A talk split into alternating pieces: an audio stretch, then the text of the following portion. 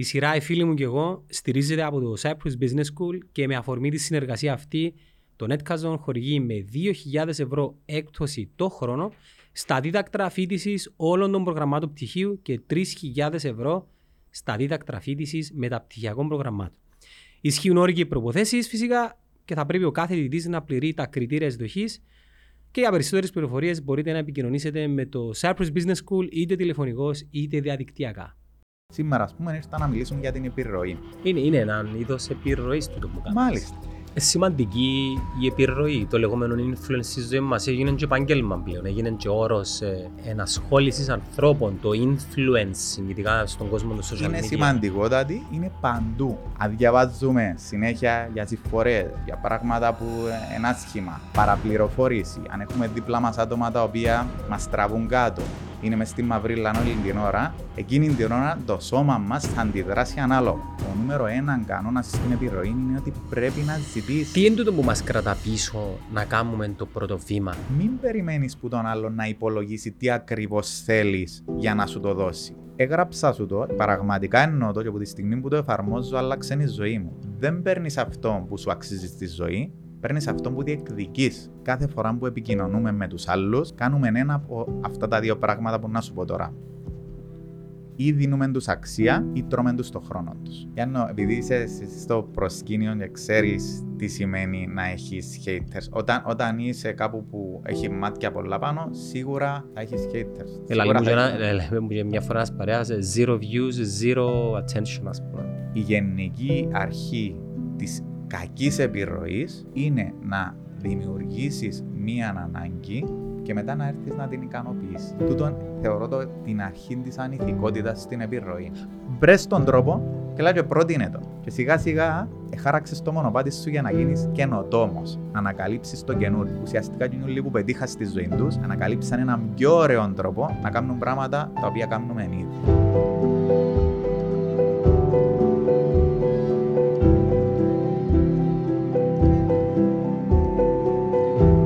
Σάβα Στρίχας, στο σημερινό μας επεισόδιο. Σάβα μου, τι επαγγέλνες, ε; Είμαι δάσκαλος.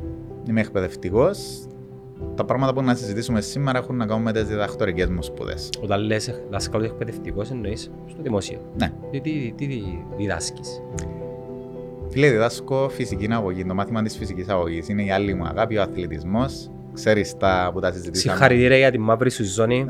Ζηλεύκω. Πόσα χρόνια σου επήρε. Στο βραζιλιάνικο ζήτησε λίγο διαφορετικό από τις άλλες τέχνες. Είναι 12 χρόνια εμένα πήρε μου. Μπορεί κάποιος που είναι σούπερ ταλέντο να τα πιέσει στις 8-10 χρόνια. Μπορεί κα- για κάποιον να πάρει 14-15 χρόνια. Εν είναι εκπληκτικό να αρκεύκεις κάτι με το οποίο δεν έχεις γνώση γύρω από την πρακτική του και μετά να περνά ο χρόνος και να αναλύσεις πόσα ξέρω ή ξεκλειδώνεις κομμάτια του σώματος σου και του εγκεφάλου σου και λαλείς ξέρω κάτι τώρα ή και δεν φεύγει ποτέ το πράγμα. Εν τούτο είναι το ένα το πράγμα που είναι μαγεία και το άλλο το πράγμα είναι ότι ξεκινάς ένα, μια διαδρομή που το μηδέν και στη- στην πορεία να ανακαλύπτεις πόσα κοινά υπάρχει πόσα κοινά υπάρχουν με άλλα πράγματα της ζωής σου. Όπως είναι ας πούμε η ηγεσία ή όπως είναι μια οποιαδήποτε άλλη τέχνη να μάθεις. Στην αρχή ξεκινάς και θέλεις να μάθεις τα πάντα από την πρώτη μέρα. Θέλεις που την πρώτη μέρα εκείνο το Λογικό. πράγμα που είδες και εντυπωσιάσαι σε εκείνο το ακροβατικό, εκείνο το, την κυριαρχία, θέλεις να την κάνεις. Πάεις μέσα στο μάτα να ανακαλύπτεις ότι δεν μπορείς να την κάνεις και μετά, Ταπεινώνεσαι με την καλή ταπεινώνεσαι. έννοια. και μετά ξεκινάς σωστά. Να μάθεις τις λεπτομέρειες, να μάθεις ότι τούτη η κίνηση, όλη φανταχτερή που βλέπεις, στηρίζεται σε μια πολλά απλή κίνηση, που είναι να, να μετακινήσεις λίγο τους γοφούς σου σε μια φάση για να κατεδαφίσεις το βάρος σου, ας πούμε, με πολύ δύναμη πάνω στον άλλο, σε βαθμό που να μην μπορεί να σε φύγει. Την ώρα που να ταράξει, πρέπει να αλλάξεις και στη θέση, να είσαι πάλι βαρύς που πάνω του.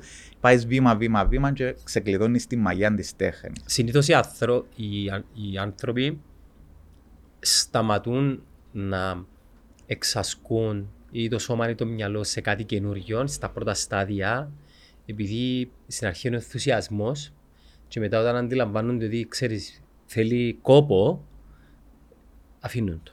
Ναι. Και τούτο συμβαίνει σε σε όλα τα φάσματα της ζωής μας. Μμμ, μμμ. Είτε είναι επιχείρηση, είτε ε, οτιδήποτε έχει να κάνει. Που το να κάτσω σαν στον κήπο μου, που τελικά Παναγιά μου είναι πώς το φαντάζουν. και, και σταματούν το, αλλά θέλεις εκείνη την έξτρα την ε, προσπάθεια για ένα χρονικό διάστημα που να συνηθίσεις και το σώμα σου, ας πούμε, αν είναι χειρονακτικό, και το μυαλό σου. Το σημαντικό που είπες είναι να, να μην τα παρατήσεις, γιατί λάλη, έτσι χαριτολογώντας έχουμε έτσι ένα ρητό μέσα στη, στις σχολές τις διαφορές του βραζιλάνικου τζιουτζίτσου, δηλαδή ένας μαύρος ζωνάς είναι ένας άσπρος ζωνάς που δεν τα παρατήσει ποτέ. Ναι, ωραίο, όμορφο τούτο. Στην, ε, πώς να το μετάφραζες τούτος ε, στον ε, κόσμο της προσωπικής ανάπτυξης και της καριέρας; Ένας επιχειρηματίας, για παράδειγμα, ή ένας ε, λέκτορας, τι είναι όταν φτάσει μετά από 12 χρόνια σε έναν επίπεδο εμπειρίας; Είναι έναν άτομο που μπορεί να, να, να προβλέψει με, μεγάλη, με πολύ μεγαλύτερη ακρίβεια διάφορα σενάρια. Η εμπειρογνωμο... Έχει, ακούω πολύ κόσμος να μιλάει για διέστηση, για μεταφυσικά φαινόμενα. Πώς, το, πώς κατάφερα να το νιώσω το πράγμα. Ε, στην πραγματικότητα, ε, ε, η δική μου υπεποίθηση τουλάχιστον είναι ότι δεν υπάρχει καμία διέστηση. Τίποτε μεταφυσικό. Δεν ένιωσα κάτι. Είναι η εμπειρογνωμοσύνη. Τόσες πολλές φορές αλληλεπίδρασα με το τάδε σενάριο που νιώθω ότι υπάρχει μια πολλά καλή πιθανότητα η έκβαση να είναι η τάδε. Σε μια διαπραγμάτευση, να πούμε. Πλέον ξέρω όταν παίξει το τηλέφωνο μου να μου ζητήσω μια ομιλία ή ξέρω εγώ οποιαδήποτε βοήθεια στον τομέα μου που ασχολούμαι με το part-time, ότι ξέρω αν είναι σοβαρός ή όχι, τις πέντε λέξεις που να ανταλλάξουν.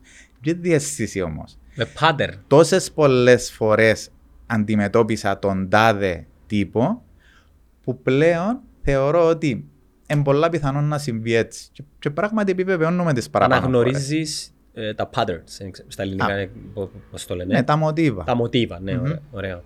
Είδα, είδα έχει καιρό φυσικά ένα, μια ωραία σειρά στο Netflix το ε, πώς δουλεύει το σώμα μας mm-hmm.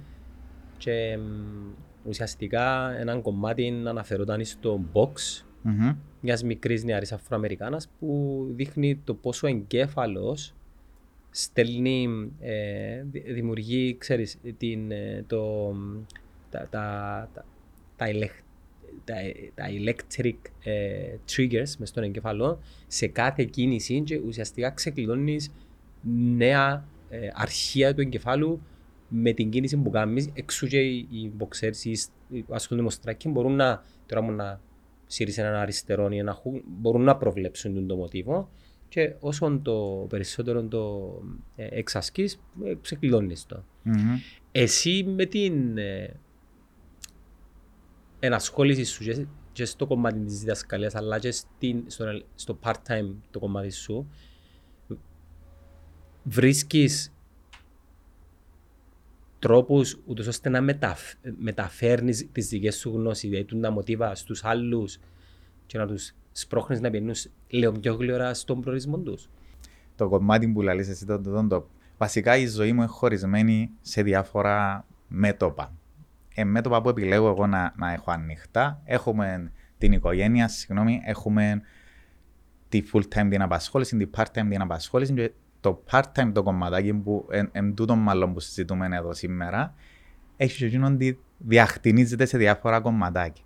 Ένα από τα κομμάτια είναι ένα κομμάτι που, που λατρεύω. Το να βοηθώ τον κόσμο να γίνεται καλύτερο. Γιατί το κάνεις, Διότι ξεκίνησε από δική μου ανάγκη το πράγμα πάντα έβλεπα, έβλεπα ανθρώπους που μπορούσαν να μαγεύσουν τον κόσμο με τη ρητορία τους. Δηλαδή, ξέρεις, είναι άτομα που κρέμεσαι από τα χείλη τους και εγώ ταυτόχρονα ήμουν ένα πάρα πολύ αντροπαλό άτομο και νομίζω μπορείς να το δεις στα πρώτα δευτερόλεπτα που να με δεις. Ας, όχι τούτο που βλέπεις τώρα δάμε, που εξύπνησε το πάθος μέσα μου, την ώρα που μπαίνω μες στο...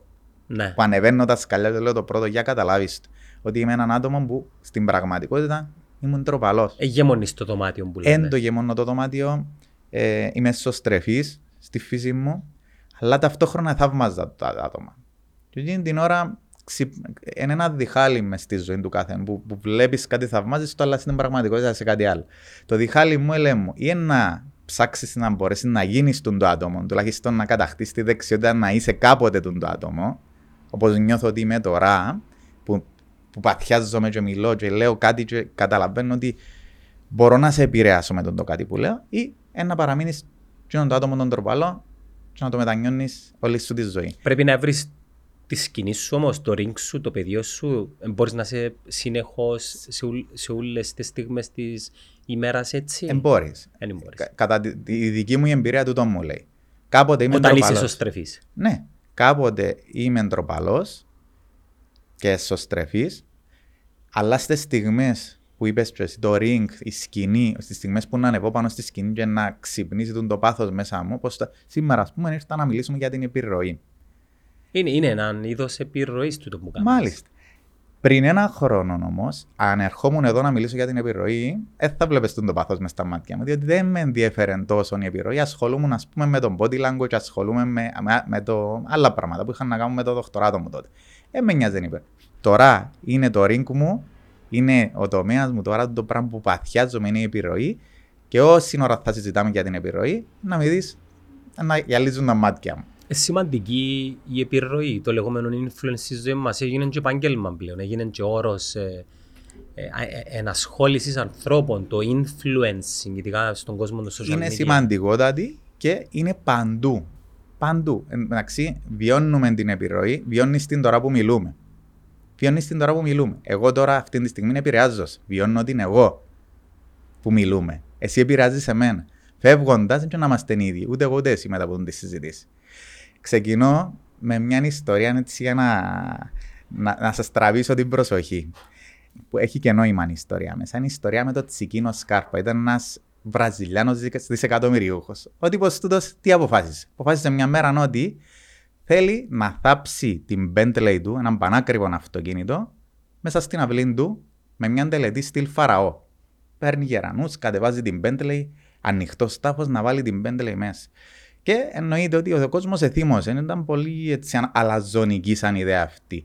Ο κόσμος πεινά ο παραπάνω μες στη Βραζιλία, ο άλλος θα βγει την Bentley του, ας τη δωρήσει. Ναι, έτσι.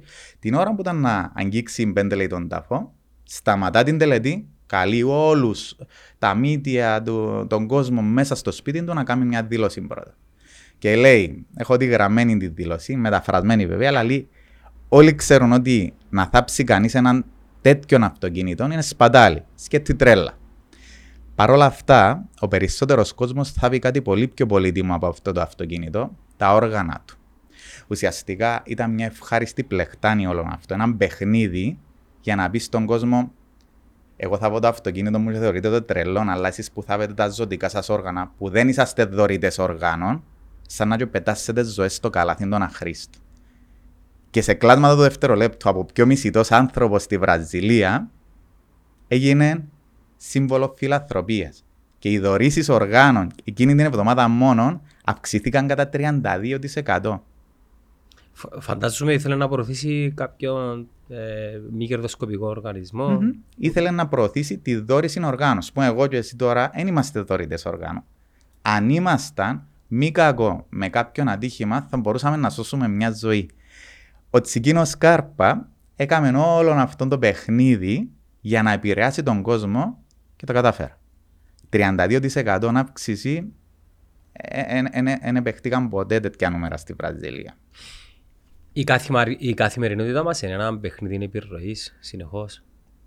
Πάρα πολύ. Ε, μπορούμε να επηρεάσουμε ακόμα και τους εαυτούς μας. Και τους επηρεα... Πώς το κάνουμε τούτο; Άκου. Ένα παράδειγμα από το, τον κόσμο της ιατρικής. Έχει ένα φαινόμενο που ονομάζεται το φαινόμενο του φοιτητή της ιατρικής. Εντάξει. Οι φοιτητές της ιατρικής, νομίζω το, το δεύτερο τους έτος, πρέπει να μελετήσουν, ε, να μελετήσουν έτσι πάρα πολύ όλες τις ασθένειες τις συνηθισμένες. Δηλαδή, διαβάζουν για τις ασθένειες. Και καθώς τις μελετούν, παρατηρήθηκε ένα φαινόμενο. Ξεκίνησαν να βιώνουν συναισθήματα από αυτές τις ασθένειες. Δηλαδή, διαβάζω, ξέρω εγώ τώρα για την. Γρήπη. Για την γρήπη. Βίωνα συναισθήματα γρήπης. Ένιωθαν άρρωστοι. Και πρόσεξε, δεν είναι το ίδιο με το να είσαι υποχόνδριο. Βίωναν πραγματικά τα συναισθήματα εκείνα. Και ε, προσπάθησε η ιατρική κοινότητα να το εξηγήσει αυτό το φαινόμενο και ήταν κάτι πολύ απλό. Διαβάζοντας κάτι, ενεργοποιούνται, γίνονται δηλαδή πολύ πολύ πιο ευαίσθητα τα κομμάτια, οι περιοχές του εγκεφάλου σου που έχουν να κάνουν με τις ψυχοσωματικές αντιδράσεις εκείνες. Δηλαδή, διαβάζω για την γρήπη ότι έχει τα συμπτώματα ότι τρέχει η μύτη, εκείνη τη στιγμή μπορεί να νιώσω τη μύτη μου έτσι να υγραίνεται λίγο. Να σου το πω έτσι αλλιώς πολύ πιο απλά. Ε, έτυχες ποτέ, έτυχε σου ποτέ να είσαι σε μια συζήτηση για τις ψηρές.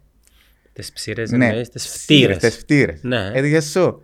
Ε, ε, με- εγώ ποτέ ακούσω το πράγμα κάνω έτσι. Κάνω έτσι. Δηλαδή, ενεργο, γίνεται τόσο ευαίσθητη εκείνη η περιοχή. Και Λέω, μπας και αρπάξα εγώ εκείνη την ώρα. Αυτό το πράγμα είναι ένα μίνι φαινόμενο του φοιτητή της ιατρικής. Τώρα εγώ που θέλω να καταλήξω.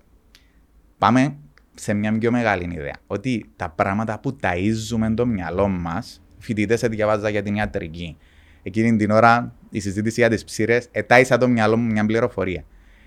Το TikTok που βλέπουμε καθημερινά, Σπούδασε στο CIM Cyprus Business School επιλέγοντας πτυχίο από το University of West London, το νούμερο ένα βρετανικό πανεπιστήμιο στην Κύπρο. LLB Law με μόνο τρία χρόνια φίτηση. Βραδινά μαθήματα σε Λευκοσία και Λεμεσό. Πληροφορίες στο 2277 8475.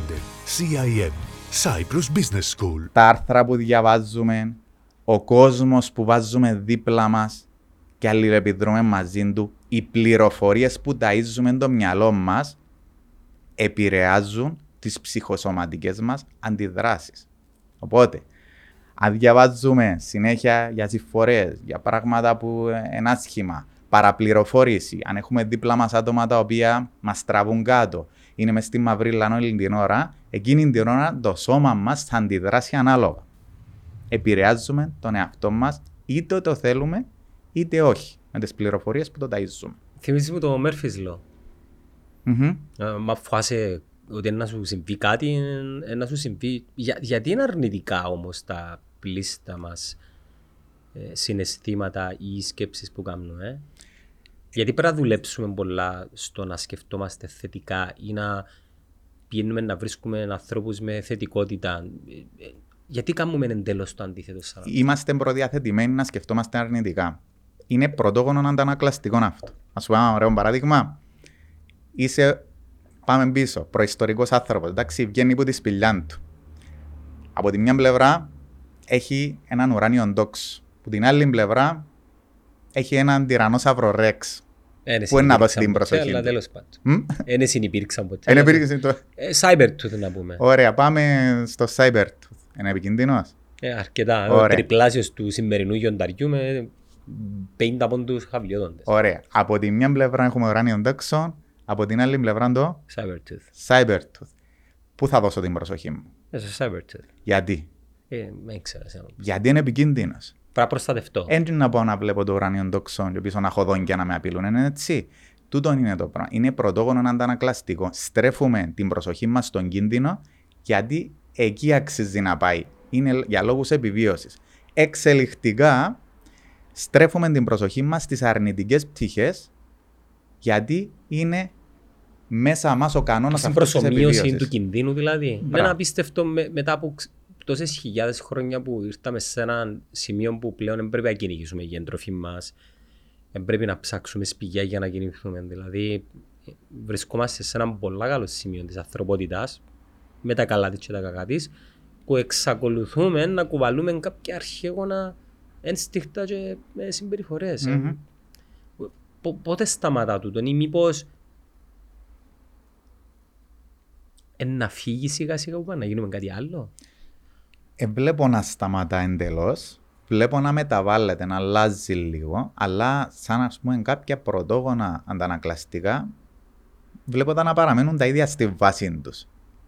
Όπως είναι η ανάγκη σου για, για φαγητό, για νερό, για σεξ, ας πούμε, και τούτη η ανάγκη να προσανατολίσεις την προσοχή σου στο αρνητικό για να προλάβεις κάτι που θα σε βλάψει, κάποια πράγματα παραμένουν τα ίδια.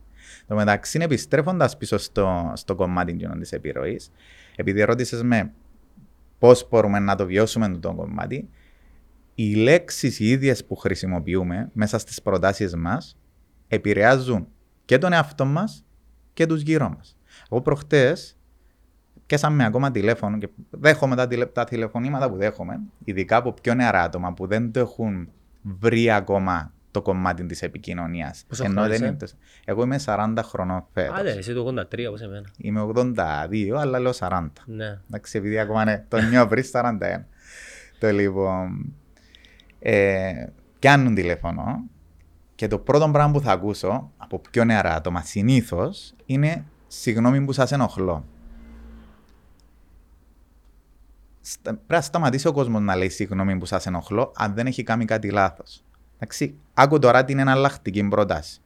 Και πέ μου αν έχει διαφορά. Ευχαριστώ για τον χρόνο σας.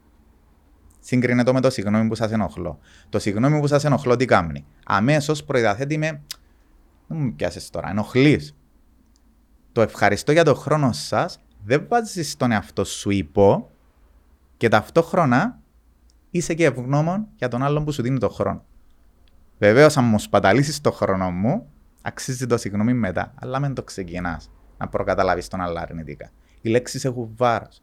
Το Σάβα μου καλημέρα, μπορώ να έχω δύο λεπτά από τον χρόνο σου; Είναι πολλά ωραία.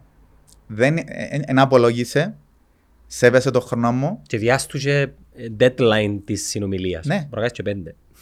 Κοίτα, αν θα μου πεις δύο λεπτά, εγώ, εγώ που έχω ας πούμε μανία με τον χρόνο, αν τελειώσεις τα δύο λεπτά που μέσα μου να χειροκροτήσω. Καταλάβεις τι εννοώ; Αν μου πεις δύο λεπτά και κάνει πέντε, ε, θα, ε, θα το πάρω στραβά, αλλά ε, θα μου άρεσε και περισσότερο να το, να το κάνει δύο. Αν μου πεις πέντε και κάνει τέσσερα, πάλι να χειροκροτήσω. Να πω μπράβο του. Αφήσε μου για ένα λεπτό έξτρα. Είναι όλα θέμα προσδοκιό. Άλλο πράγμα με τις λέξεις. Ε, ιστορία με τον Steve Jobs, για να δεις πόσο δυνατές είναι οι λέξεις. Ιστορία με τον Jobs. Ξέρεις, όταν ξεκίνησε, δεν ήταν ο Steve Jobs και η Apple δεν ήταν η Apple που είναι σήμερα. Ε, ο Μακαρίτης προσπαθούσε διακαώς να κλέψει από την PepsiCo το CEO τους. Ο CEO τους ήταν ο John Skelly ε, τότε, πάρα πολύ επιτυχημένος. Οι αμοιβές του, ξέρεις που ήταν, ήταν τιτάνας τότε σε σχέση με την Apple ή PepsiCo. 80's, ναι. Ναι, και δεν, ε, δεν έρχεται. Ε, ούτε εγώ θα πήγαινα, ούτε εσύ. Ήταν τρέλα, σκέφτη τρέλα να σηκωστεί να φύγει που CEO της PepsiCo και να πάει στην Apple τότε, που ήταν μια μετρία επιχείρηση. Έγιναν φίλοι. Πρόταση με πρόταση με πρόταση τον απέριπτε συνέχεια ο, ο, ο John Skelly, μέχρι που μια μέρα πήραν πήρε σε μια βεράντα. Και λέει του, δεν μου να γίνει, λέει του, τι θα γίνει, θα συνεχίσεις να πουλάς νερό με ζάχαρη για την υπόλοιπη σου ζωή ή να έρθεις μαζί μου να αλλάξουμε τον κόσμο. Ύστερα από μια εβδομάδα έφυγε, έδωσε παρέτηση με σκοπό να πάει στην Apple. Και πήγε. Και κάμαν τα θαύματα που κάμα. Και σε συνέντευξη του λέει ότι η κουβέντα που του άλλαξε τη ζωή ήταν ότι έπιασε με. Δηλαδή με το που αποκάλεσε τη δουλειά μου ότι πουλώ νερό με ζάχαρη, έπιασε με. Ήθελα να συμμετέχω, σε, να συμμετέχω σε κάτι πιο μεγάλο. Που θέλω να καταλήξω στο παλιό του αγγλικό που έλεγαν Words create worlds. Οι λέξεις που χρησιμοποιούμε δημιουργούν τους κόσμους που φτιάχνουμε. Πώς μπορεί κάποιος να εμπλουτίσει το λεξιλόγιο του, ειδικά όταν έχουμε να κάνουμε με ανθρώπους που είναι σε πόστα επιρροής, δηλαδή πολιτικοί με ομικρογιώτα, πολιτές, διαπραγματευτές. Δεν θα πάω σε γονείς, επειδή είχαμε, ο, συναισθηματι... ο συναισθηματικός κόσμος είναι αρκετά έντονος. Okay. Ε, ο εμπλουτισμός του λεξιλογίου έχει να κάνει με την τριβή με τη γλώσσα. Το διάβασμα βοηθά πολλά, πολύ και το να παρακολουθείς άτομα τα οποία εκφράζονται ωραία βοηθά ακόμα περισσότερο. Αυτό που θα έλεγα, θα πρόσθετα στη λέξη εμπλουτισμός, είναι και η επιλογή των σωστών λέξεων. Είδες τη διαφορά που κάνει ένα συγγνώμη με έναν ευχαριστώ. Έχει έρευνα που δείχνει ότι ορισμένες λέξεις ενεργοποιούν εγκεφαλικά κύτταρα πολύ περισσότερο από κάποιες άλλες. Και ο, το, ο τόνος της φωνής σου, το πώς. Και ο τόνος. Α πούμε τώρα, άμα σου πω ότι άμα σε συνδέσω πας σε ένα μηχάνημα MRI, δεν είναι εγώ που το λέω, δεν είναι έρευνα που το λέω. Άμα σε συνδέσω πας σε ένα μηχάνημα MRI και πω σου τη λέξη καρέκλα, γίνεται τίποτε στον εγκεφαλό σου. Ουδέτερο. Α σου πω τη λέξη τραπέζι είναι το ίδιο. Α σου πω τη λέξη κανέλα όμως, ξεκινά και μυρίζεται, προσπαθεί να μυριστεί το μυαλό σου και το MRI σου θα δείξει ότι παμ, παμ, παμ, παμ, θα, θα φωτιστούν οι συγκεκριμένες περιοχές. Α σου πω τη λέξη καφές, το ίδιο. Πάλι με μυρωδιά. Α σου πω τη λέξη τσιμπήμα, μαντέψει. Κάτι άλλο. Οι περιοχές που έχουν να κάνουν με τον πόνο. Οπότε οι λέξεις που χρησιμοποιούμε παίζουν πάρα πάρα πάρα πολύ σημαντικό ρόλο. Ε, Συνεχίζοντας, έχω σου και συμβουλή, ειδικά για άτομα τα οποία προσπαθούν να χτίσουν κάτι καινούριο, να χτίσουν τη ζωή τους, να, να κάνουν νέες γνωριμίες, να κάνουν νέες επαγγελματικές κινήσεις. Έχω σου την νούμερο ένα συμβουλή που θα έδινα στον οποιοδήποτε. Δεν θα σου τη δώσω έτσι απλά. Θα παίξουμε παιχνιδάκι. Θέλεις; Πάμε να δούμε. Αρέσκουν σου έτσι. ε; Λοιπόν, άκου. Έφερα, έφερα σου ένα πολύ ωραίο βιβλίο, φίλε. Ε, ξέρω και το συγγραφέα μου το γράψε πολλά καλό παιδί. Εντάξει.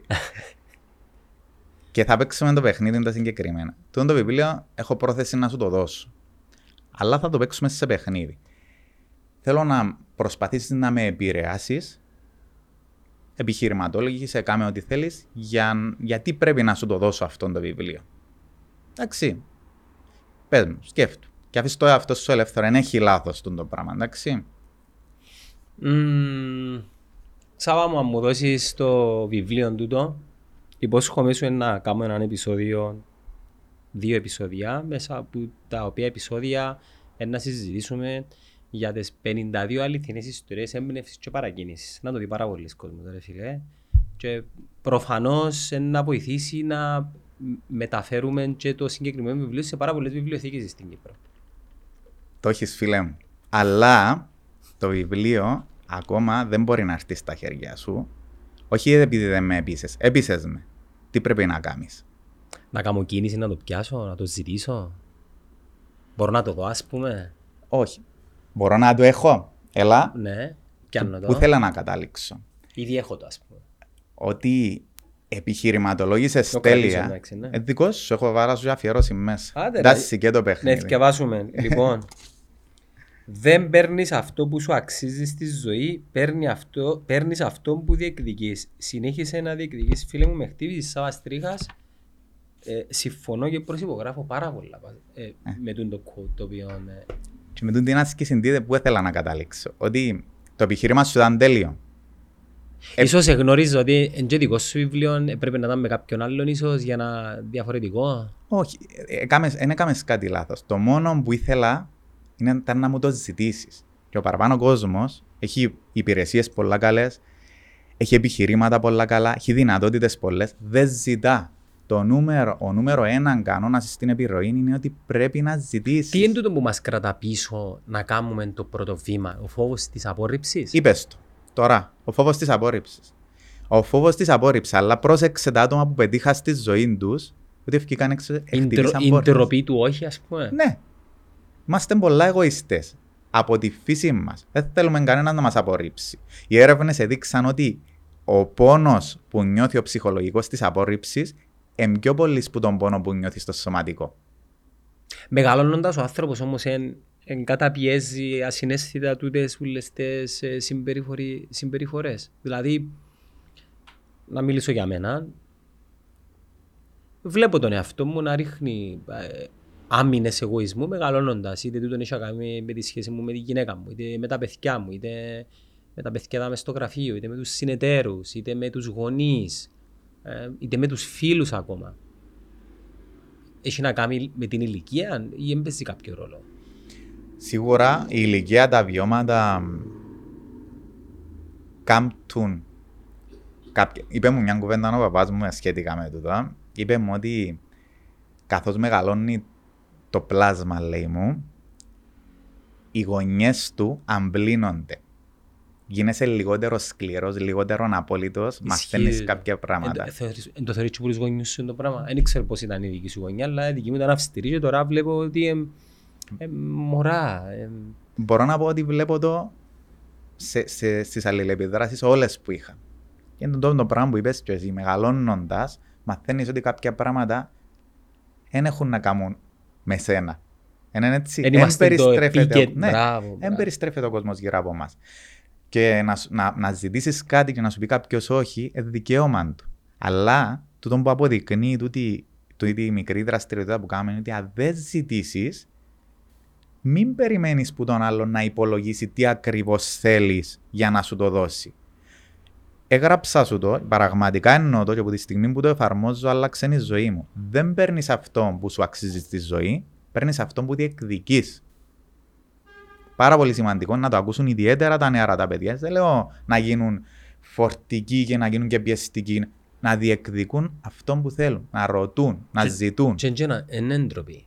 Όχι, Παίζει, παίζει ρόλο ο τρόπος όμως που να το κάνεις. εννοείται. Εννοείται. Έχει, έχει, έχει τρόπους και τρόπους. Ξέρεις το κι εσύ. Στέλνεις σου μηνύματα; Ναι. Και έχω σου και πολλά ώρα ιστορία μπας σε Εν, τούτο. εν έχει φορές που λες ότι «Οκ, τούτο θα το απαντήσω». Να σου πω ποιους δεν απαντώ και ποιους μπορεί να ψιλοεκνευριστώ στιγμή, αλλά Να- μετά να συγχωρώ τους μαντέψω. για την απειρία. Ναι, Να μαντέψω όταν η προσέγγιση τους είναι για τσίνους. ναι. Ας σου πω ένα μήνυμα που πιάνει συχνά. Ναι.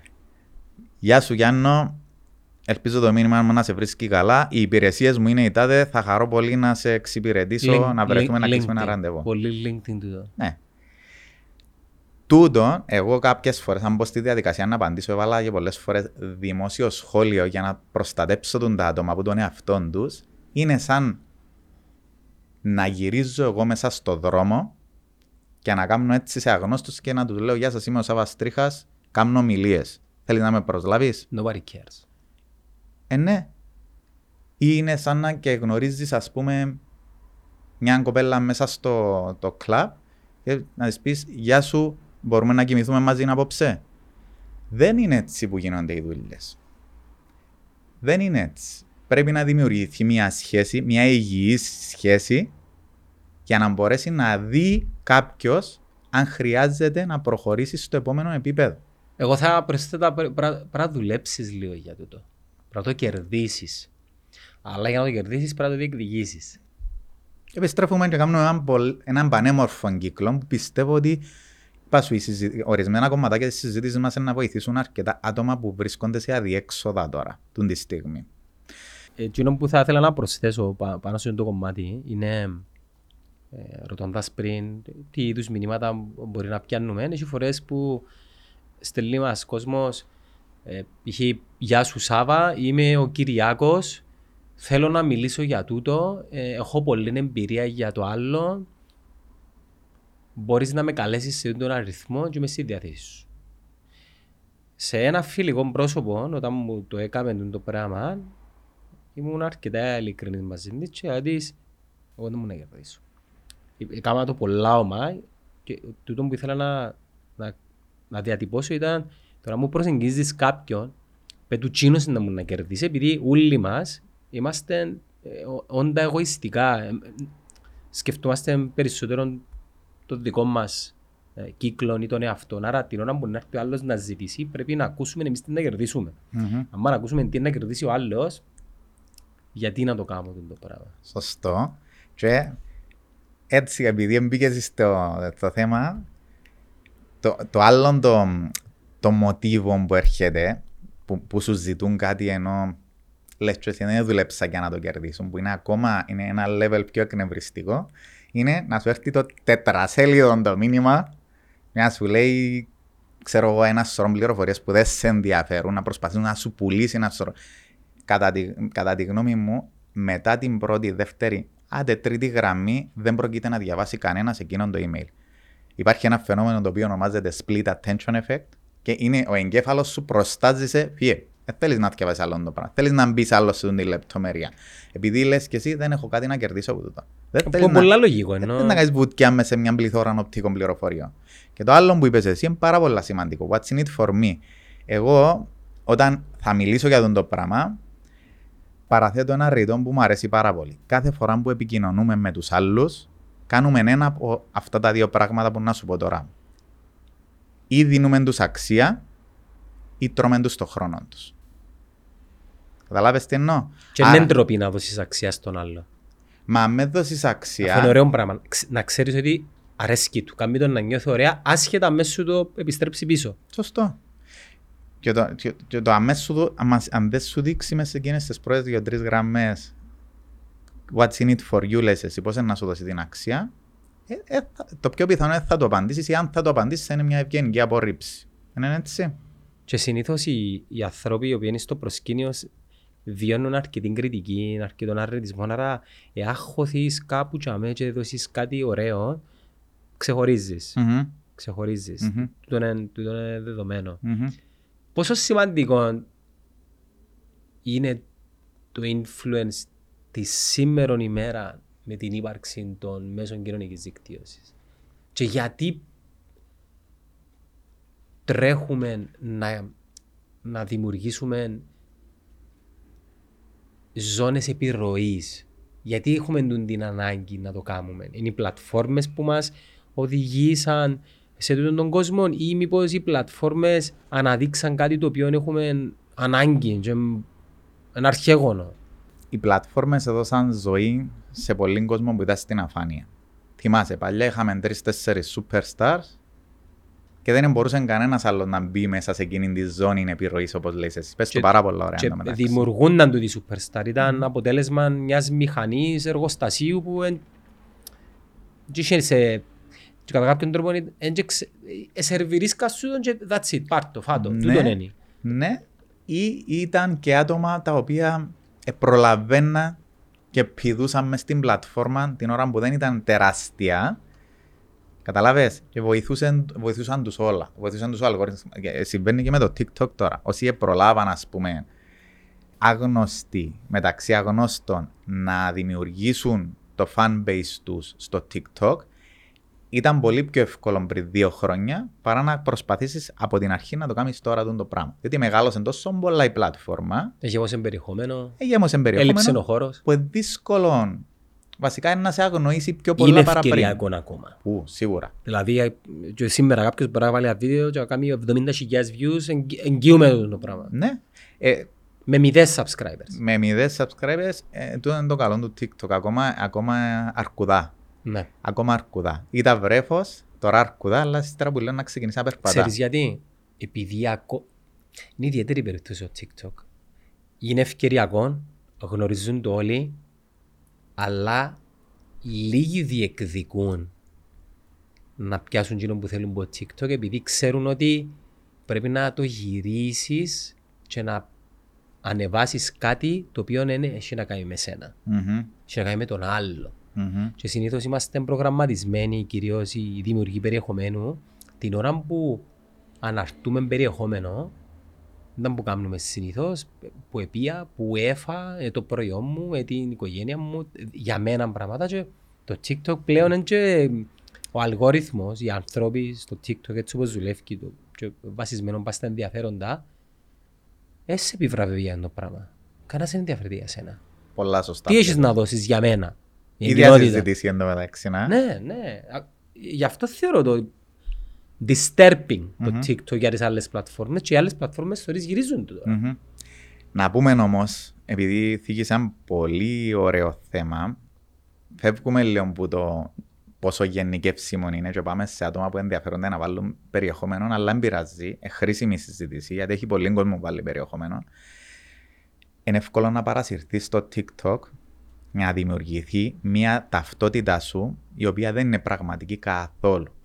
Δηλαδή γρήγορα ο κόσμος καταλαβαίνει τι είναι να του φέρει κόσμο, τι είναι να του φέρει likes, τι είναι να του φέρει views, τι είναι να του φέρει shares και πολλές φορές ακολουθά μια οδό η οποία δεν είναι η οδός που θα του φέρει τα πράγματα στη ζωή του που θέλει. Καταλαβες, ας το Ναι. πω αλλιώς.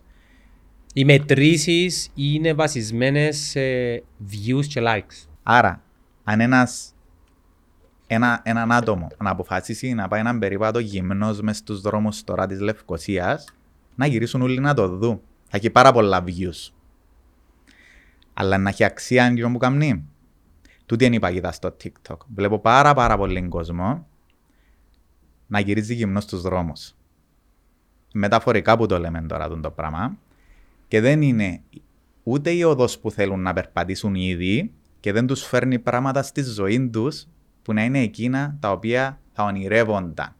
Φέρνει τους τη χαρά της δημοσιότητας, τη χαρά των views και μετά στις σπίτι συζητώ με πολλοί κόσμο προσπαθούν να, βι- να φύγουν από τον το μονοπάτι αλλά έχει- έχουν εδρεωθεί πάνω σε εκείνη την ταυτότητα πολλά Ναι. δύσκολο να φύγουν από το μονοπάτι. Και μόλις πάνε να ανεβάσουν κάτι το οποίο είναι ο εαυτός τους και δεν πάει καλά, απορρίπτουν το και επιστρέφουν ξανά σε εκείνον το οποίο τους έκαμε εκείνον που είναι. Μμμ. Φυσικά, όταν έχεις στόχους, είναι καλά και τα views, αλλά ξέρεις, είναι σαν να υπόσχεσαι κάτι κάποιου και την ώρα που να έρθει η ώρα να του το παραδώσεις, πιάνει κάτι άλλο. Μμμ. Τούτο συμβαίνει πάρα πολλές φορές στο διαδίκτυο και είναι μια λεπτή γραμμή που δεν ξέρω μερικές φορές κατά πόσον χρειάζεται να, να με ξεπεράσεις τον τώρα επειδή στο τέλος της ημέρας πάντα σκεφτούμε πού είναι ο πραγματικός κόσμος αφού ε, πολλά λίγες οι, οι διαπροσωπικές επαφές και οι, οι φυσικές σχέσεις που έχουμε και είναι περισσότερο στο διαδίκτυο. Άρα χρειάζεται να είμαι αυτός μου ή έχω μια ευκαιρία να δημιουργήσω έναν άλλον εαυτό που να θέλω να είμαι; Επειδή παρά παρά το δούμε και από την καλή έννοια ότι έχει πολύ κόσμο ο οποίος έχει μια ευκαιρία σε τούν τη σκηνή να γίνει που ήθελε να ήταν. Μμμ. Είτε είναι κωμικός, είτε είναι ε, ξέρω εγώ, εξερευνητής, είτε οτιδήποτε. Είναι πάρα πολύ ωραία η συζήτηση και έχω σου και τη δική μου απάντηση. Η δική μου απάντηση είναι δημιουργείς όποια περσόνα θέλεις, όποιον εαυτό θέλεις στα social media σου με την προϋπόθεση ότι θα σου φέρεις στη ζωή σου πράγματα τα οποία ονειρεύεσαι. Καταλάβες τι θέλω να σου πω; Να είσαι περήφανος για το περιεχόμενο που βάλεις. Εσάν ας πούμε εγώ όταν ξεκίνησα το δικό μου το TikTok, το ελληνικό, εμ, Πάει καλά; Πάει δόξα τω Θεώ. Δόξα τω Θεώ. Πού είμαστε Πάει- τώρα; ε, έχω καμιά 45 χιλιάδες ακολουθούς σε Πολύ δύο μεγάλο. χρόνια. Φυσικά εκείνο όλο το fanbase δημιουργήθηκε με λίγα βίντεος. Είναι το πράγμα που κάνει το TikTok. Και έμεινε σταθερό ε, το ελληνικό το κανάλι. Απλά τι έγινε. Εχ- ε, ξεκίνησα με έναν περιεχομένο. Ήβρα ότι έναν άλλον περιεχομένο βοηθούσε πολύ στο να αυξηθεί το fanbase. Αλλά τώρα, τα, τους τελευταίους 6-7 μήνες, παρατήρησα ότι έναν άλλο τύπου περιεχόμενο, αυτό που κάνουμε τώρα με τα podcast, το πιο επαγγελματικό, δείχνει τον εαυτό που θέλω εγώ να βλέπουν οι μελλοντικοί συνεργάτες μου και, και λειτουργεί ο- ο νόμος της έλξης. Ξέρεις το νόμο της έλξης, ναι. Φέρνεις στο δρόμο σου τα άτομα και τις καταστάσεις που είναι σε ευθυγράμμιση με τις κυρίαρχες σκέψεις και δράσεις σου. Ε, δύσκολη επιλογή του τι να κάνεις στη ζωή σου. Μμμ. Ειδικά άμα μεγαλώνεις με ανθρώπους που ήσουν μαζί τους σε πάρα πολλά χρόνια, αλλά βλέπεις σε κάποια φάση ότι, ξέρεις, οι, οι στόχοι μας δεν είναι ευθυγραμμισμένοι και διαρωτάσαι τώρα ε, ε, θε- ε, τα πάντα είναι θέμα στόχων ή ε, καλά να διατηρούμε και να είμαστε εμείς, ας πούμε, ο άξονας που να βοηθήσει τους άλλους και Μμμ. μερικές φορές είναι τελείως σκληρό, ε, δεν ξέρω αν ακούεις σε συζητήσεις με φίλους, ε, σταμάτησα να κάνω την ε, παρέα, παρέα, τους φίλους παρέα, επειδή ε, ε, μιλούν για τα πράγματα που μιλώ εγώ. Ναι, αλλά στο τέλος της ημέρας τι ήταν εκείνο που σε έκαμε να, να σου μαζί τους εξ αρχής και τώρα άλλαξε; Ε, κάποτε πρέπει να σε πιάνει και τύψεις. Ε, όμως ακούω το πάρα πολλά συχνά το να περιβάλλεσαι με ανθρώπους οι οποίοι έχουν τους ίδιους στόχους με σένα, ούτως ώστε να, ξέρεις, να, να σε έχουν σε γρήγορση. Αν κάνεις προπόνηση με, πώς να σου πω, με grapplers, ε, να γίνεις και εσύ καλός grapplers. Αν, κάνεις, αν είσαι grappler και κάνεις προπόνηση με ποδηλάτες, ε, θα γίνεις καλός grappler, κάπως έτσι. Αν πετάς με αετούς, Ναι, πας ψηλά. Ωραίος. Ε, έχεις απολύτω δίκιο. Απλά να σου πω ότι στα, στα, στα 40 χρόνια που είμαι εν ζωή, τούτη τη θεωρία ασπάζομαι την, αλλά δεν είμαι πάρα πολύ αυστηρός με το να κάνω παρέα που να έχουν ακριβώς τους ίδιους στόχους με μένα. Κάνω παρέα, παρέα με άτομα τα οποία, δηλαδή επιτρέπω πλέον να έρθουν πολύ κοντά μου, άτομα τα οποία με, με ικανοποιούν στο συναισθηματικό τομέα. Δηλαδή να με κάνουν να νιώθω ότι μπορώ να είμαι ο εαυτός μου, να γελώ μαζί τους. Α πούμε, να μην με αγχώνουν την ώρα που μιλούμε, να μπορώ να κάτσω πάνω σε έναν τραπέζι μαζί τους. Να Α, έβαλες πούμε μια ένα- μάσκα, να πούμε. Ναι. Τούτα τα άτομα τα αφήνω να με πλησιάσουν, διότι προκαλούν μου εφορία. Α, μ' μ' αρέσει να είμαι γύρω τους. Και υπάρχει και έναν άλλο κομματάκι που είναι το επαγγελματικό. Εκεί μπορεί να, κάνω, να, να συσχετιστώ και με άτομα τα οποία δεν θα κάνω ποτέ παρέα, αλλά επειδή έχουμε κοινών επαγγελματικών προσανατολισμών ή προσπαθούμε να κάνουμε μια συνεργία μαζί, κοινούς επαγγελματικούς σκοπούς, να διατηρώ την αντίστοιχη σχέση μαζί τους. Δεν σημαίνει ότι ταιριάζουν τα χνότα μας, να σου το πω έτσι ομά, αλλά είναι κάτι που με εξυπηρετεί επαγγελματικά. Και το κάνω. Ε, δέχτηκες ποτέ κριτική για τούτο που κάνεις Σάβα μου; Κριτική. Ενώ από κριτική μέχρι hateful σχόλια, ας πούμε. Ναι, το TikTok είναι, είναι ο βασιλιάς της κριτικής, το, το haters. Ε, βλέπω πολλές φορές έτσι... Επηρεάζουσε. Όχι. Στην αρχή, ε, όταν το βίωσα πρώτη φορά, ναι, ένιωσα παράξενα. Αλλά Και είναι η παγωμάρα, και είναι το συνέστημα το γιατί, ας πούμε. Γιάννο, επειδή είσαι στο προσκήνιο και ξέρεις τι σημαίνει να έχεις haters, όταν, όταν είσαι κάπου που έχει μάτια πολλά πάνω, σίγουρα θα έχεις haters. Έλα, Σίγουρα λέμε θα και ένα- έχεις- ε, λέμε και μια φορά ένας παρέας, ε, zero views, zero attention, ας πούμε. Και τούτο, και το άλλο που παίρνω, ξέχασα ποιος το είπε, ε, είναι πολύ ωραίο όμως. Είπε ότι αν θέλεις να σε συμπαθούν όλοι, να πουλάς παγωτό. Ο Steve Jobs. Steve Jobs πάλι. Αναγία μου το Steve Jobs, μακαρίτης. Λοιπόν, τούτο που, που με καθι... έτσι, δίνει μου μια πολλά μεγάλη ηρεμία είναι ότι δε- δεν θα αφήσω τίποτε να με αγγίξει. Έχω μια ασπίδα από έναν άτομο που είναι στον καναπέ του, πίσω από έναν υπολογιστή, πίσω από έναν κινητό και επειδή ε, έχει νεύρα, ας πούμε, ή δεν είναι καλά με τη δική του τη ψυχολογία, με τη δική του τη ζωή, αποφάσισε να γράψει κάτι κακό για μένα. Δεν το ξέρω, δεν με ξέρει, δεν του κρατώ καμία κακία. Είμαι σίγουρος ότι για να μπει στη διαδικασία να γράψει κάτι ε, πολύ κακό για έναν άτομο που δεν ξέρει, επειδή απλά διαφωνεί με μια άποψη, σίγουρα δεν είναι OK μέσα του αυτόν το άτομο. Σίγουρα έχει πόνο, ή μπορεί να έχει θυμό, ή μπορεί να έχει. Ε, ε, ε, μεταφιεσμένο ένας δικός του πόνος. Και μπορεί να μην το ξέρει, μπορεί να μην το αναγνωρίζει ο ίδιος. Και πραγματικά νιώθω πολύ γαλήνη μέσα μου να το σκεφτούμε με τον, τον τρόπο. Δεν απαντώ. Φυσικά δεν θα μπω στη διαδικασία να απαντήσω, ούτε να δικαιολογηθώ ούτε τίποτα. Άμα βλέπω έναν πολύ κακό προέδρο σχόλιο, πάω παρακάτω και να σου πω και ένα μυστικό που το ξέρεις ήδη. Βοηθά πάρα πολλά τον αλγόριθμο. και ο hater. Ας τον να γράψει, άνθρωπε μου βοηθάς με πολύ. Ναι, ναι. Είναι Κάμα- έτσι. ε, Κάποτε είναι καλά να απαντάς όμως. Βοηθάει ακόμα πιο παραπάνω τον αλγόριθμο. Τον αλγόριθμο, έτσι για να δημιουργηθεί action, εντάξει. Ε, αν μπει στη διαδικασία να απαντήσεις όμως, μπορεί να μπει να επιτρέψεις και το θυμό να μπει μέσα σου. Κοινό που τους εκνευρίζει παραπάνω είναι να τους απαντάς με μια άλλη ενέργεια. Δηλαδή, Ε, δηλαδή έρχονται και βάλουν σου που πάνω και σε απαντάς ήρεμα. Ε, Α, ε, καν- ενέργεια. Ναι, ενδίας αρνητική ενέργεια. Μπορεί να γυρίσει και σε καλόν τούτο ή να τους απαντάς εκτός πλαισίου. Δηλαδή, και αν εσύ συζήτηση, έσαβα, για παράδειγμα τώρα να σκεφτώ κανένα σχόλιο.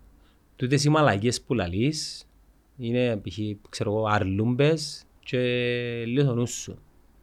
Και εσύ δεν θα απαντήσεις εκείνου του ατόμου προσωπικά, αλλά να απαντήσεις στο πλαίσιο και να συνεχίσεις που και που έμεινες και να γράψεις, για παράδειγμα, φίλε, φίλοι, εάν δεις, εάν το σχόλιο σου αναφερόταν σε κάτι, ας πούμε, για την επιρροή, η επιρροή είναι πολύ σημαντική. Α, Ξέρεις, φεύγεις το που και Μμμ, μμμ.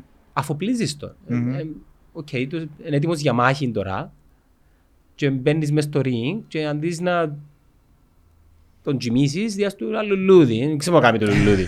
Αφού στη ζωή του Πολλά έμα... ωραία. Ναι ρε, επειδή όταν μπαίνεις στη διαδικασία να... Συνήθως του διαθρού κάνουν το συχνά. Άρα ε, ε, Μμμ. εν- είναι εξοικειωμένοι με τη μάχη. Και όταν μπεις στη μάχη και αντί να του δώκεις striking, να τον τελείξεις, διάς του ένα λουλούδι, δεν ξέρετε τι κάνει το λουλούδι. Μμμ. Το φάω, το μυριστώ, δεν μπορώ να το κάνω. Πολύ μου να σου το εκεί πίσω. Σωστό. Και λέγανε και οι Κινέζοι ότι άμα διάσει ένα λουλούδι σε κάποιον, το, η μυρωδιά μένει κύριο στο δικό σου χέρι. Ναι, δηλαδή ναι. νιώθεις και εσύ ωραία την ώρα που απαντά. Θα μπω στη διαδικασία να απαντήσω αν το σχόλιο δεν είναι ακριβώς hate, αν είναι αρνητικό και επικοδομητικό. Και να αρέσκει μου πάρα πολλά Μπορείς και να απαντώ. μην είναι επικοτομή, μπορεί να είναι ομή, σκληρή κριτική, ας πούμε. αν, αν εντοπίσω ότι υπάρχει σεβασμός πίσω από έναν αρνητικό σχολείο, θα το σεβαστώ και θα μπω στη διαδικασία να απαντήσω. Αν δω ότι εκείνο το που- που πέφτει το επίπεδο, είναι μια. Α πούμε, έλεγα, ότι, έλεγα παλιά ότι η ψυχολογία του ανθρώπου είναι όπως το λάστιχο. Όσο πιο πολύ το τεντώνεις, ε, τόσο πιο πολύ ένταση δημιουργείται. Αν το τεντώσεις πάρα πολύ, να σπάσει. Και όταν σπάσει, δημιουργούνται ψυχολογικές ασθένειες. Πάντω το πράγμα σε ένα βίντεο. Είναι πάρα πολύ καλά το βίντεο. Και γράφω μου από κάτω, ε, να την κάνω λάστιχο μετά από το. Ε, ήταν τούν το σχόλιο, ε, να μπεις στη διαδικασία να το απαντήσεις, τι να το απαντήσεις, να το δώσεις λουλούδι στο σχόλιο. Δεν απάντας. Προχωράς παρακάτω, λαλείς που μέσα σου ευχαριστώ, βοήθησε τον αλγόριθμο και συνεχίζουμε. Τη ζωή Που την μας. άλλη, δεν είμαστε υποχρεωμένοι να λύγουμε όλα τα προβλήματα του κόσμου. α. Όχι. Όχι. Αλλά λέω σου, υπάρχουν επίπεδα και επίπεδα. Θα ασχοληθώ με το αρνητικό σχόλιο που μου έγραψε κάποιος με σεβασμό. Respect. Ποιους άνθρωπους ε, ε, τείνεις να θαυμάζεις ρε Σαββά; Θαυμάζω τους ανθρώπους που δεν σταματούν να προσπαθούν να γίνονται καλύτεροι, που είναι ανοιχτή στις συμβουλές και λέω σου προσπαθώ στο νούμερο 2 να βελτιώσω εγώ πάρα πολλά, διότι ακούω, ακούω συμβουλές πολλά και την ώρα που έρχεται η ώρα να τις εφαρμόσω, πολλές φορές πάω στον default μου που είναι το safe place, αλλά αναγνωρίζω ταυτόχρονα ότι αν καταφέρω να γίνω του τον το άτομο που ακούει τις συμβουλέ των άλλων, τις καλοπροαίρετες συμβουλέ, να γίνω πολλά καλύτερος. Έχω ένα φίλο που το κάνει πάρα πολλά. Ακούει, ρωτά, ρωτά παντού. Παρόλο που είναι πάρα πολύ καλός, ε, έφερε τον, ο Μιχάλης ο Βιράρτη, έφερε το στο show σου τα πρώτα show. Ου, τα πρώτα Ναι. show, ναι. Ακούει. Σου πάνε να κάνει μια ομιλία, πιάνει με έναν τηλέφωνο. Να, το, να, να μιλήσουμε. Πιάνει έναν άλλον που εμπιστεύεται τηλέφωνο. Να μιλ... Ενώ ξέρει τη δουλειά, πιάνει, πιάνει, πιάνει όπως το σφουγγάρι συμβουλέ. Το πράγμα βοηθά τον. Και το πράγμα προσπαθώ να το κάνω κι εγώ. Μα ρίξεις το τείχος και αφήνεις πληροφορίες ωραίες να μπαίνουν μέσα σου. Όπως το παράδειγμα που σου είπα πριν με την επιρροή. Ψυχοσωματικά βελτιώνεσαι. Γίνεσαι δυνατός. Γεμώνεις με τούτες τις ώρε τις πληροφορίες. Παρόλο που να μην τις εφαρμόσεις όλες, μπορεί να μην συμφωνείς με κάποιες. Δυναμώνουν. Και επιστρέφουμε στο ένισε το επίκεντρο του, Ναι. της προσοχής του κόσμου. Ε, του- του- η ματιοδοξία, του- Μμμ. του- τούτος- ο τρόπος ο οποίος σκεφτόμαστε για οτιδήποτε, Μμμ. ότι όλοι σχολιάζουν μας, ότι όλοι ασχολούνται μαζί μας. Αν- Μμμ. Νομίζω αν, αν, αν ταπεινωθείς λίγο, ε, να σε βοηθήσει πάρα πολύ. Μμμ. Η ταπείνωση είναι και κακό πράγμα. Η ταπείνωση, στα αγγλικά ακού- ακούγεται πολλά πιο όμορφα τι- το, το humbleness. Humbleness. Πολλά ωραία. Ναι, ενώ η ταπείνωση στα ελληνικά δεν ξέρω αν έχει άλλη ε, λέξη να την περιγράψει. Α, Παραπέμπει σε κάτι στα πατώματα. Μμμ. Εάν σκεφτείς ότι είσαι το επίκεντρος και δεν είσαι τόσο σημαντικός και τόσο σπουδαίος, Μμμ. αυτόματα απλώνεις και χέρι να Ναι. ζητήσεις βοήθεια. Είναι- Και πας τούτον που είπες, ε, είναι- Συγγνώμη, είναι είναι η κουβέντα που λέει κάτι τώρα. Εγώ ο Σάβας να, να, να στείλω τώρα μήνυμα του Γιάννου να τον ρωτήσω αν είναι καλό το, ξέρω εγώ, το short clip που έκανα. Ναι, να το στείλεις. Και ας μες σου απαντήσεις. Και ας νομίσεις ότι... Ξέρεις, έχει πολύ κόσμο που να πει... Καταλήγουμε στο εμπάντα ωραίο. Να κάνεις τον άλλο να νιώθει όμορφα και σημαντικός. συμφωνώ Σάβα θέλω τη 100%. γνώμη σου. Ναι, Α, ναι. Μα εμένα, Ναι. μα εμένα, wow. Και από τη στιγμή που ξέρεις, απελευθερώνεις και από την ευθύνη του να πρέπει να κάνεις τα πάντα σωστά. Πιάνεις τη γνώμη του ειδικού. Γιατί, ας πούμε, να προσπαθήσω να, να παίξω ότι το ξέρω τον το κομμάτι που τη στιγμή που έχει έναν expert πάνω στην τομέα. Και το τρίτο το άτομο, η κατηγορία ατόμων που θαυμάζω, γιατί επιστρέφω, έχει απόλυτη σχέση με την ταπείνωση που συζητάς. Είναι τα άτομα που έχουν καταφέρει να κάνουν πολλά στη ζωή τους και παραμένουν ταπεινοί. Έχουμε ένα μες στη σχολή μας, ας πούμε, που είναι Δίπλο μαύρος ζωνάς που λέει η κουβέντα. Όπως το είπες, φίλε. Δηλαδή, μιλούμε ότι κάνει μα εμάς τους υπόλοιπους να νιώθουμε ότι τώρα ξεκινούμε. Έρχεται, διδάσκω ένα μάθημα μέσα στη σχολή, του, το Fundamentals κάθε Δευτέρα. Έρχεται, κάνει μου το βοηθό. Άντε ρε. Κάνει μου το βοηθό. Σε Ρωτάμε κάμει να- αν Κάνει με να νιώθω σχεδόν άσχημα. Άβολα, όχι άσχημα. Κατάλαβες γιατί; Ναι, ναι, γιατί ναι. ξέρω ότι ο άνθρωπος ξέρει. Σηκωστική την τρίχα μου. δηλαδή.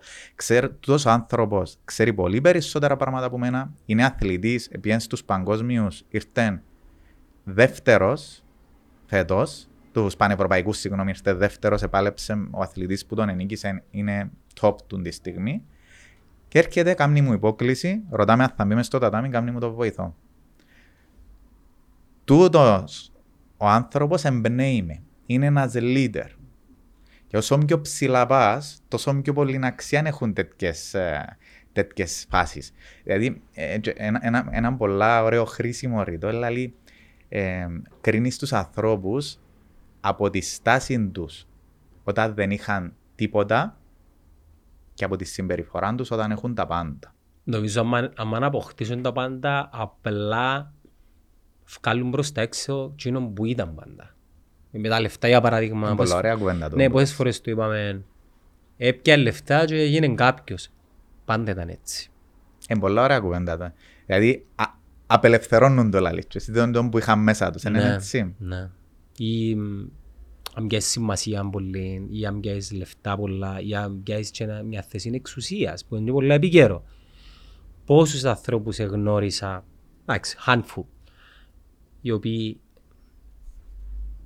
πριν την εξουσία και μετά την εξουσία ήταν εντελώς διαφορετικά πλάσματα. Και πάντα καταλήγω ότι η εξουσία, το να δώσει εξουσία σε κάποιον άνθρωπο, δεν ξέρω κατά πόσο τον επηρεάζει, αλλά σίγουρα βγάλει του κάποια στοιχεία του χαρακτήρα του, τα οποία είχε προτού αποκτήσει την εξουσία. Και μιας και μιλώντας και για επιρροή, η εξουσία απίστευτη είναι επιρροή. Όχι πας στο άτομο, πας στην θέση. Μμμ. Αύριο συζητούμε τώρα με ο Σάβα, μια χαρόμορφα και ωραία. Α, αύριο ο Σάβας ε, επιλεχτεί, ξέρω εγώ, senior consulting advisor μιας εταιρείας ε, του YouTube ας πούμε. Οπ, αναβαθμίζεται η θέση του. Είναι κάποιος σημαντικός τώρα. Ο Σάβας το ξέρει θέση. Καλό. Πολλά ωραία να το πες. Έχει και μια διάλεξη ο Σάιμον Σένεγκ που αναφέρεται σε ένα στρατηγό για ε, τύχε να την ακούεις ποτέ. Σίνεκ είναι μεγάλη, μεγάλη δύναμη, φίλε. Όταν τον έκαλεσα σε ένα conference μετά που αφιπηρέτησε Ναι. και δεν είχε καμιά λιμουζίνα να τον περιμένει, δεν είχε κανέναν καθιστικό VIP να τον περιμένει. Ήταν απλά ο εαυτός του, ενώ τις περασμένες φορές όταν εκαλεστήκε ήταν ο στρατηγός, ε, στη λιμουζίνα, ε, υποδεχτήκαν τον. Δεν είναι εκείνο που υποδεχτήκαν, είναι τη θέση που υποδεχτήκαν. Σωστό. Πάρα και, και πολλά. τούτο είναι ταπείνωση, να το ξέρεις, ότι είναι και, και αγαπούν μας για εκείνον που είμαστε. Μμμ. Ή θαυμάζουν μας για εκείνον που είμαστε, αλλά για εκείνον που εκάμαμε, Μμμ. εκείνον που αποκτήσαμε. Δεν ήταν- δεν ήταν ποτέ για μας, ρε φίλε. Πολλά ωραίο. Πάρα πολλά ωραίο. Ε, λυπητερόν όμως. Ναι.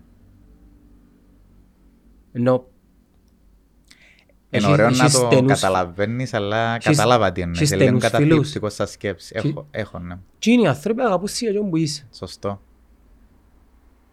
Ε, με εκείνον τον κύκλο που σου λέω, εν πολλά λίγοι. Και ξέρουν σε πότε, και ακριβώς ποιος είσαι. Ναι, εκείνος που μπορεί να κάτσει στη σπίτι σου να, να μην λες οτιδήποτε. Ναι, ναι, ναι. Να, ναι. να μην μιλάτε, ας πούμε, απλά να, εκεί να πίνετε ένα ποτό μαζί, ας πούμε. Ε, έναν Συνήθως καφέ. είναι η οικογένεια μας του άνθρωποι. Τώρα που το λέεις, ε, τα- τα περισσότερα άτομα είναι οικογένεια.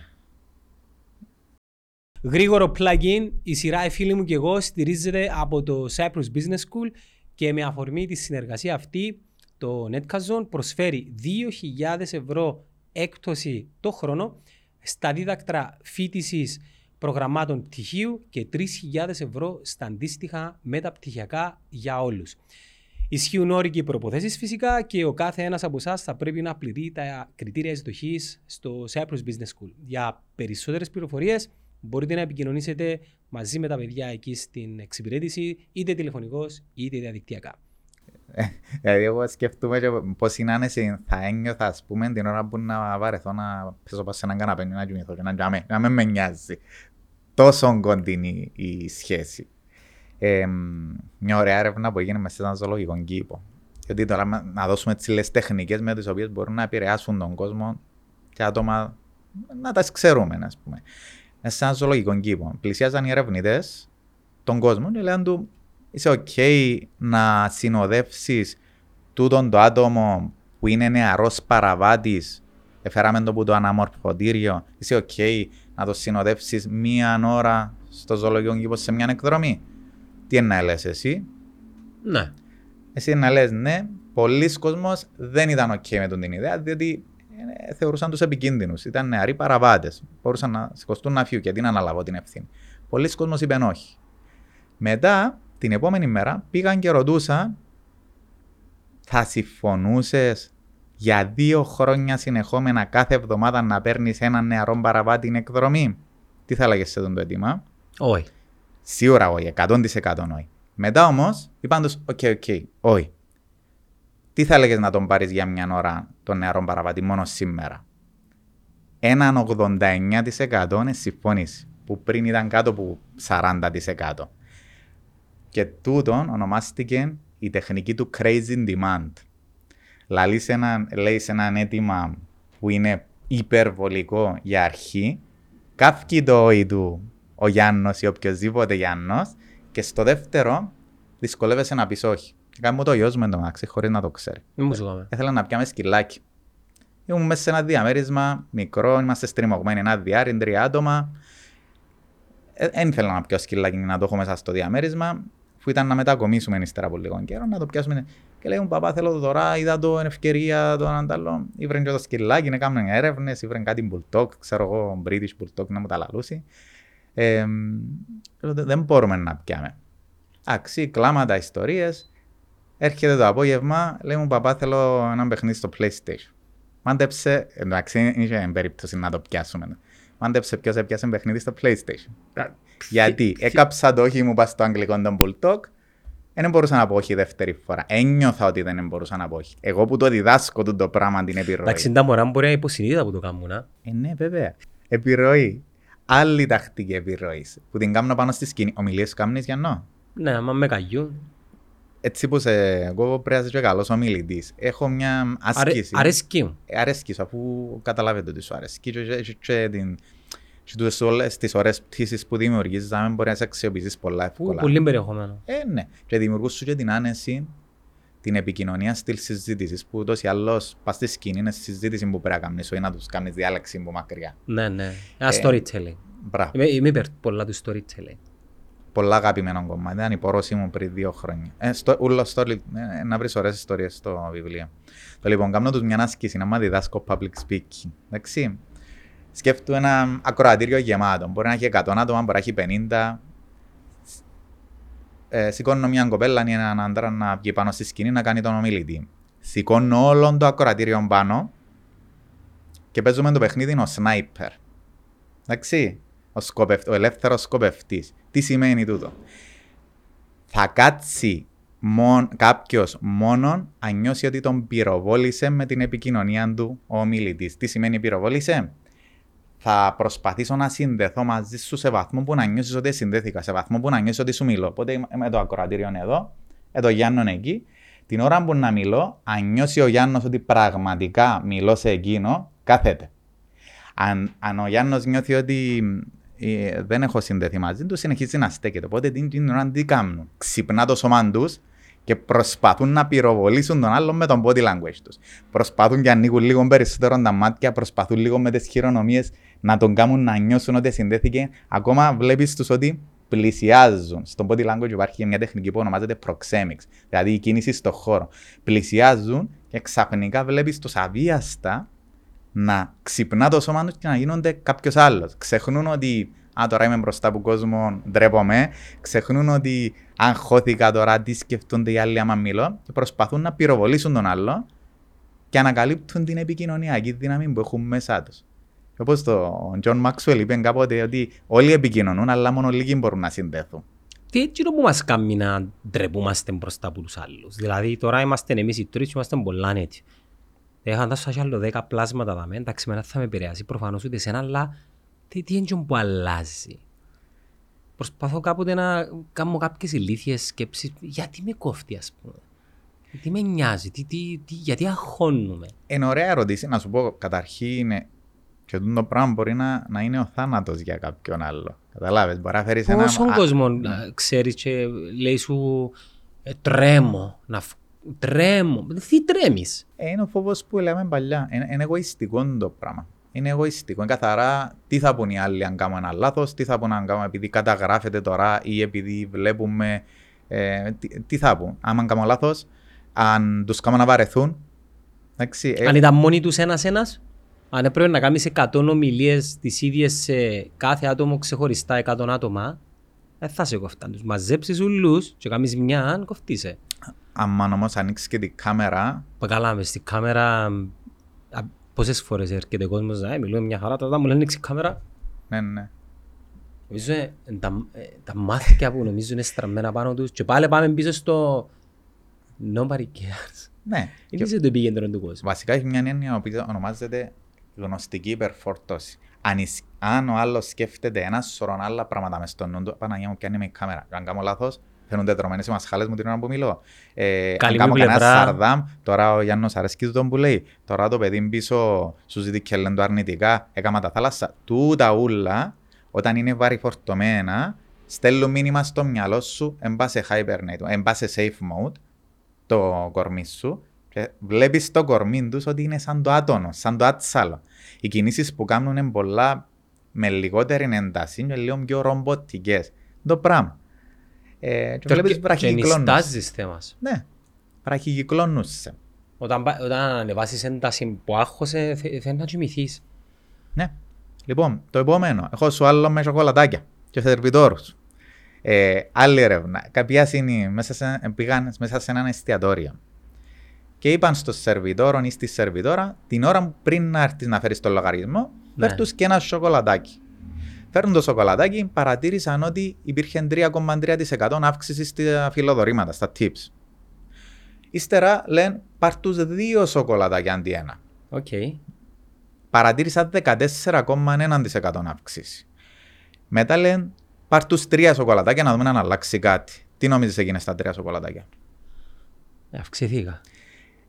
Ε, ελάχιστα, απειροελάχιστα, δηλαδή που 14,1 πήγε 14,2. Οπότε σκεφτήκαν ότι, οκ, τρία σοκολατάκια βρήκαμε το. Δύο ή τρία το ίδιο είναι, να βάλουμε δύο. Μετά βρέθηκε ένας ερευνητής και είπε τους κάτι άλλο. Πάρ' τους δύο σοκολατάκια, κάμε ότι είναι να φύγεις και μετά σκέφτου λίγο και έλα φέρ τους στο τρίτο. Για να νιώσει ο πελάτης ότι ε, σκέφτηκε με εμένα έτσι λίγο ξεχωριστά τώρα και αφήκε μου το τρίτο, δεν το κάνει σε όλους. Ξέρεις τι έγινε εκείνη την ώρα; Που 14,1 εκτοξεύτηκες στο 21,3%. Έθελαν κι άλλοι την την εμπειρία. Σχεδόν το 1 πέμπτο αφήναν το tips. Δηλαδή, που θέλω να καταλήξω, ότι στο ρητό του James, ότι το να νιώθεις ότι σε εκτιμούν είναι μια τεράστια ανάγκη.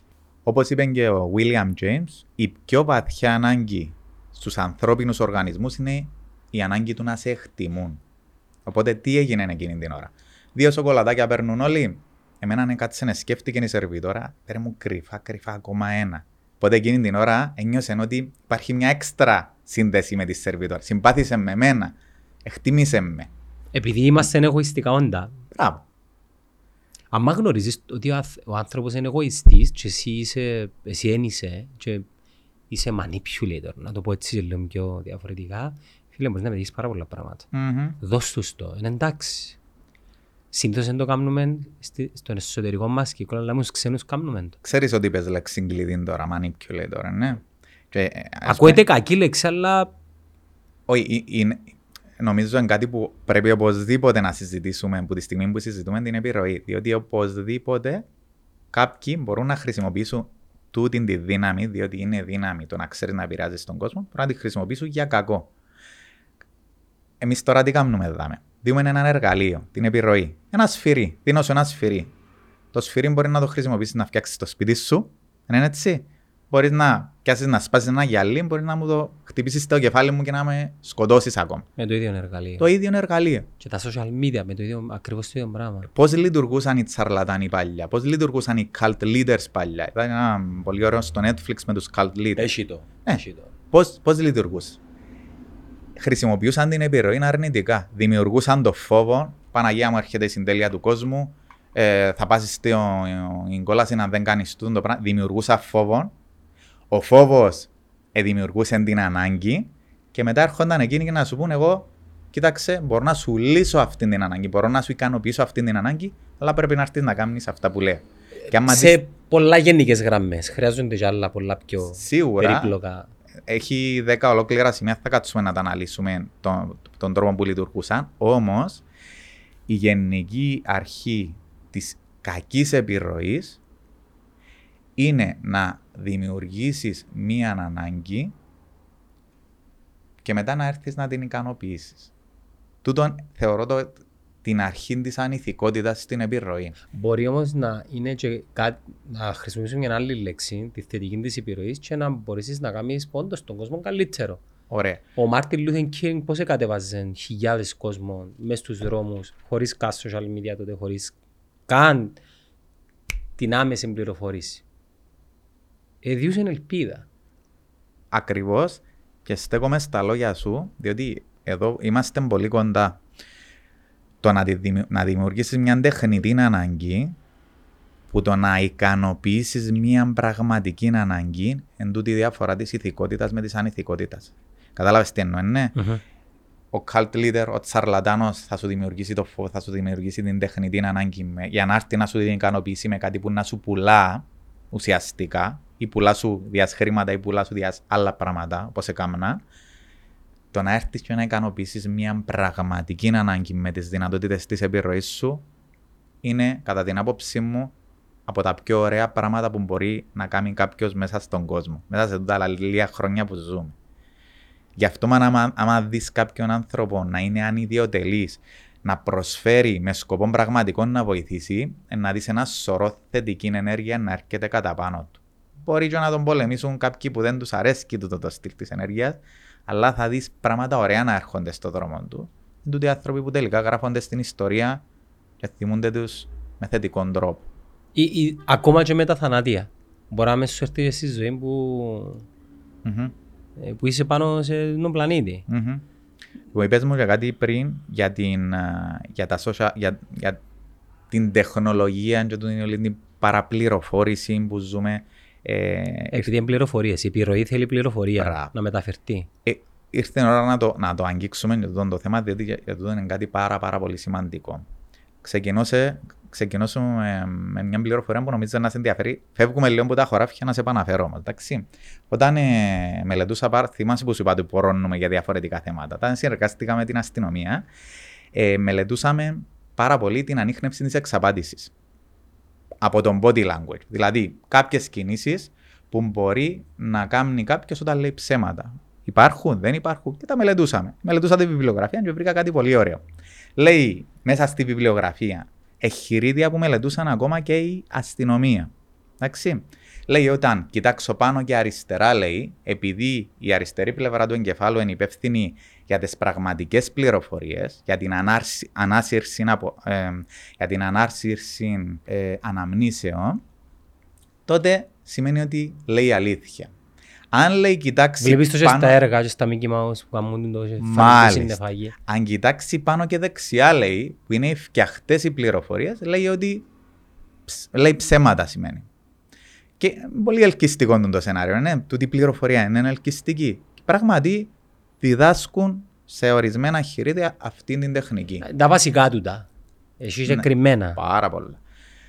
Σκαλίζοντας όμως τη βιβλιογραφία, να ανακαλύπτω κάτι. Ήταν λάθος το πράγμα. Ήταν λάθος. Δεν, δεν επιβεβαιώνεται καθόλου που την έρευνα. Ήταν μια πολύ πολύ ελκυστική θεωρία. Ήταν λάθος. Σκέψου ότι να, να λεχθεί τόσες πολλές φορές που να καταγραφεί μέσα σε αστυνομικά χειρίδια και μετά έρχονται έρευνες που δείχνουν ότι πράκτορες του FBI, ειδικοί ψυχολόγοι, ανακριτές σκοράρουν το ίδιο περίπου με ανεκπαίδευτους κριτές στην ανείχνευση της εξαπάτησης. 54%. 50% άμα ρίχνει ένα κέρμα θα ήταν η πιθανότητα μου να ανακαλύψαν κάποιες λέει ψέματα η αλήθεια. Που θέλω να καταλήξω. Βρισκούμε μια πληροφορία που υπάρχουν άπειρες πληροφορίες τώρα μέσα στο διαδίκτυο. Και όπως είπα πριν, ταΐζουμε το μυαλό μας με αυτή την πληροφορία. Αν αυτή η παραπληροφόρηση μαθευτεί και μας πείσει ότι είναι αλήθεια, επηρεαστούμε και νιώσουμε ότι πραγματικά είναι αληθινή, τότε γίνεται η πραγματικότητα μας. Είναι έτσι. Αν αυτή την πραγματικότητα την μοιραστούμε, πώ το εγχειρίδιο που την εγγράψα, τότε γίνεται κουλτούρα. Αν από κουλτούρα σε κουλτούρα, από γενιά σε γενιά μεταφερθεί, τότε αυτό το πράγμα γίνεται παράδοση. Είναι Και- η κουβέντα που λαλούν, αν ένα ψεμαρχή υποθεί, γίνεται αλήθεια πλέον. Ναι. Και ξέρεις πόσο επικίνδυνο πράγμα είναι να γίνει η παράδοση μία παραπληροφόρηση; Σκέφτομαι τώρα ένα σωρό πράγματα τα οποία κάνουμε, δεν ξέρουμε γιατί τα κάνουμε, απλά επειδή τα κάνουν ασύ οι προηγούμενοι από εμάς. Και μπορεί να τα κάνουμε μέσω- με το λάθος τρόπο. Μπορεί να υπάρχει πολύ πιο σωστός τρόπος να υπάρχουμε μες στον τον πλανήτη από τον τρόπο που υπάρχουμε αυτή τη στιγμή. Πού θέλω να καταλήξω. Εν καλά καμιά φορά να ψάχνουμε τα πράγματα ειδικά εκείνα που δεν μας βγάζουν νόημα. Κάποια πράγματα που νιώθουμε πραγματικά ότι δεν μας εκφράζουν. Ο τρόπος που γίνεται τούτο δεν είναι ο σωστός. Νιώθω ότι υπάρχει καλύτερος τρόπος. Ψάξε το. Βρες τον τρόπο και λέει και πρότεινε το. Και σιγά σιγά ε, εχάραξες το μονοπάτι σου για να γίνεις καινοτόμος. Να ανακαλύψεις το καινούριο. Ουσιαστικά οι όλοι που πετύχαν στη ζωή τους ανακαλύψαν έναν πιο ωραίο τρόπο να κάνουν πράγματα τα οποία κάνουμε ήδη. Μα η αφισβήτηση της αλήθειας είναι τούτο που παίρνει την ε, που που εξελίξει τους ανθρώπους. Ε, αν πάει πίσω στον, ε, στον μεσαίωνα ο- και λίγο πιο μετά με την άθηση της, ε, των θεωριών της επιστήμης, ε, πώς ε, ε, δημιουργήθηκαν, πώς ε, ε, ανασυρθήκαν ή αποκαλυφθήκαν σε πράγματα τα οποία βασίζουμε τη μοντέρνα μηχανική σήμερα στην αφισβήτηση ανθρώπων οι οποίοι πήγαν ενάντια στο ε, αφήγημα. Βεβαίως. Γαλιλαίος, ε, Νεύτωνας, ε, α- ακόμα και πιο παλιοί αρχαιελίνες που εντάξει, στη συνέχεια μετά ε, επισκιαστήκαν που ε, ήταν Dark Ages. Εκείνο που έχει περισσότερη ε, σημασία μας στην κουβέντα μας τώρα είναι ότι η πληροφόρηση τώρα γεννήσκεται με ρυθμούς πυροβόλου, τα, τα, τα, τα, τα, τα, τα. Βάλε και στο παιχνίδι την τεχνητή νοημοσύνη και την ικανότητα να δημιουργούνται πληροφορίες και κάτσε μετά φίλτρα ήταν που είναι πραγματικό και τι είναι πραγματικό. Κοίταξε, η συνταγή που έχω βρει να, να, να με κρατά πειθαρχημένο γύρω από την, την παραπληροφόρηση είναι όλη. Δεν είναι τίποτε να ακούσεις μια πληροφορία Ή να δεις πλέον, ή να Ναι, ακούσεις. και, και, και να νιώσεις ότι είναι αληθινή, διότι είναι πολλά ελκυστική. Μόλις το αποδείξαμε αυτό το πράγμα. Η συνταγή που ακολουθώ είναι πλέον να μην βλέπω πράγματα από άτομα τα οποία δεν εμπιστεύω. Δηλαδή, ε, θα μου στείλει κάποιος πλέον ένα βίντεο που κάποιον που, που υποστηρίζει κάτι και αμέσως να το καταναλώσω το πράγμα. Ποια είναι η πηγή του; Όχι. Θα πιάσω ένα βιβλίο όμως, θα διαβάσω από κάποιον που με έχει πείσει ότι ξέρει τι κάνει. Για κά- κάτι που θα βρω και θα, θα νιώσω ότι ταιριάζει, ευθυ- είναι ευθυγραμμισμένο με τα πράγματα που πιστεύω εγώ, θα κάτσω να το ψάξω κι εγώ πριν να το αναπαράγω. Ε, Ας σου μιλήσω για το φαινόμενο Zeigarnik. Να, ε, ένα ωραίο, ένα ωραίο κόνσεπτ να το πούμε. Zeigarnik ήταν μια επιστήμονας έτσι, που κάθεται με τους φίλους της σε ένα καφέ. Και το καφέ ήταν διάσημο εκείνο για ένα σερβιτόρο που μπορούσαν να είμαστε 12 άτομα και θυμάτων την παραγγελία χωρίς να σημειώνει τίποτε πας στο χαρτί του. Και πράγματι θυμήθηκε την παραγγελία τους. Ήταν πάρα πολύ. Πήρε την ομάδα της όλη και το έκαναν το τεστ. Πέτυχε το τεστ. Τη θυμάτων την παραγγελία. Και μετά όμως που τέλειωσε, του είπαν έλα πίσω ένα λεπτό. Μετά από πέντε λεπτά. Έλα πίσω να σου πω. Σκέπασαν τα ποτά τους για να μην φαίνονται ποιου ήταν ποιου. Πε μας τώρα την παραγγελία. Δεν θυμάτουν τίποτα. Και το έψαξε επιστημονικά, έκανε διάφορα περα- πειράματα και, ανα- και το πε- φαινόμενο αυτό ονομάστηκε φαινόμενο Zeigarnik. Τι είναι το φαινόμενο Zeigarnik? Ότι άμα κάτι είναι ατέλειωτο μέσα στο μυαλό μας, η μνήμη μας το κρατά ενεργοποιημένο.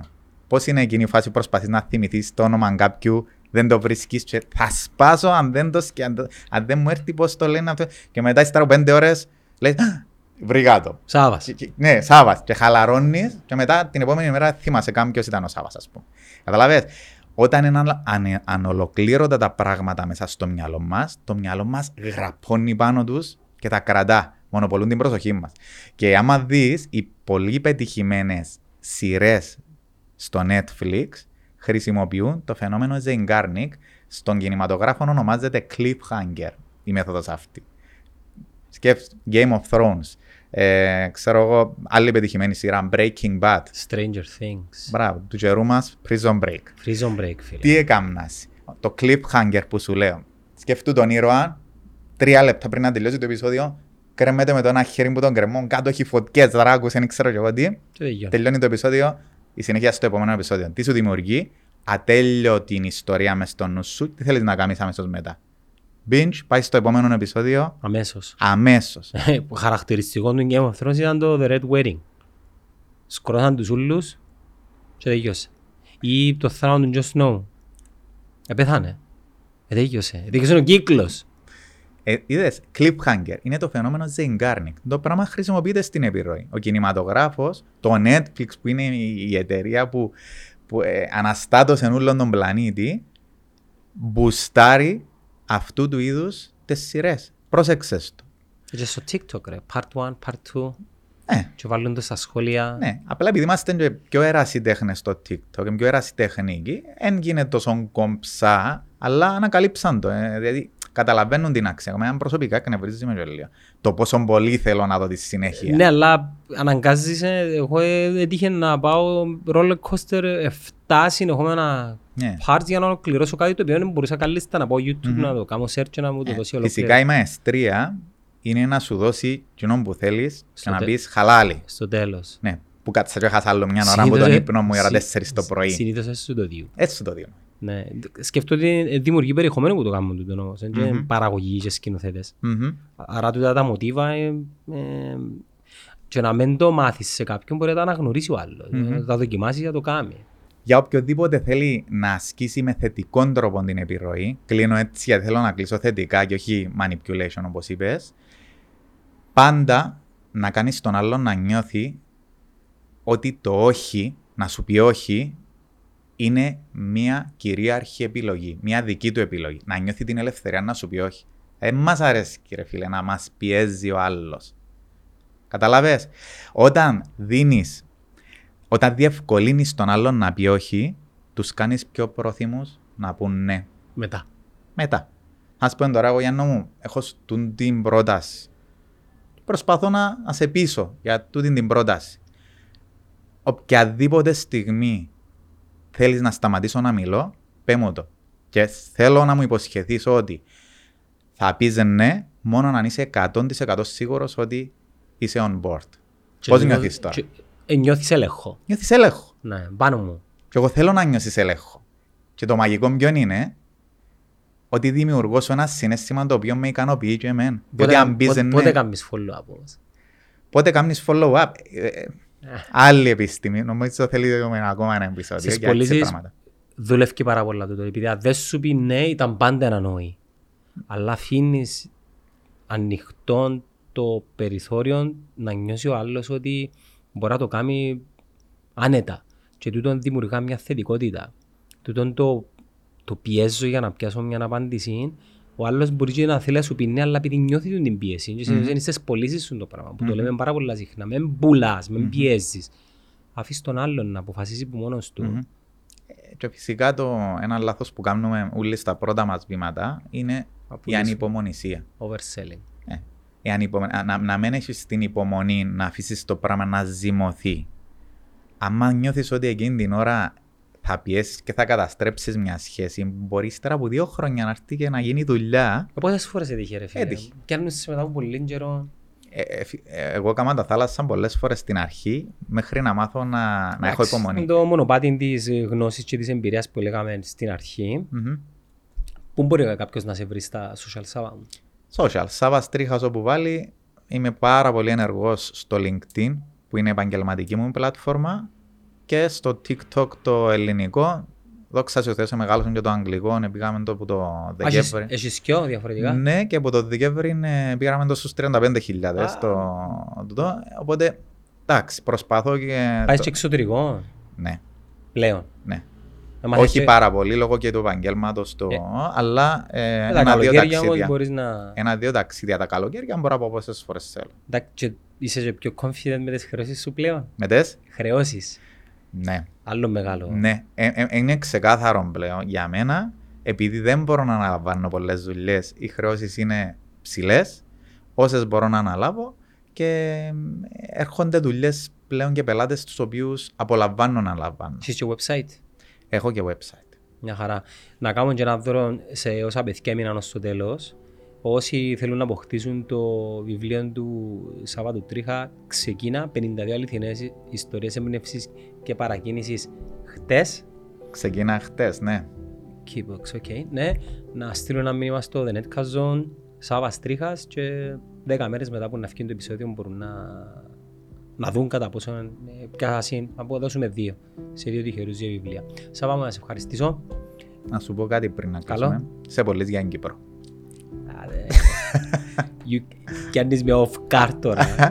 Ε, ε, Λοιπόν. εκλ- Έκλεισα την, ε, πώς τη λένε, την πόρτα των κομπλιμέντων ε, άλλ- άλλων μεγάλων ε, κεφαλαίων.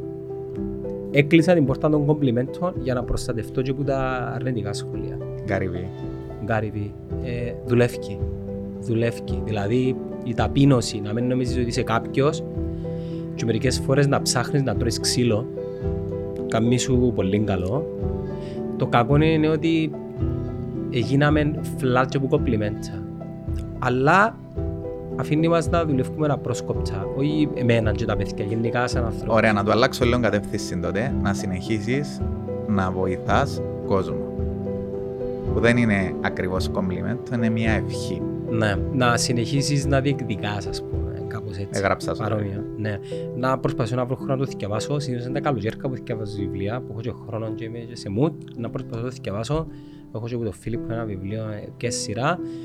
Μη χρονοτριβείς, μην αναβάλεις, ξεκινά χτες. Σαββάμου, να είσαι καλά φίλε. Εγώ ευχαριστώ. Bye bye.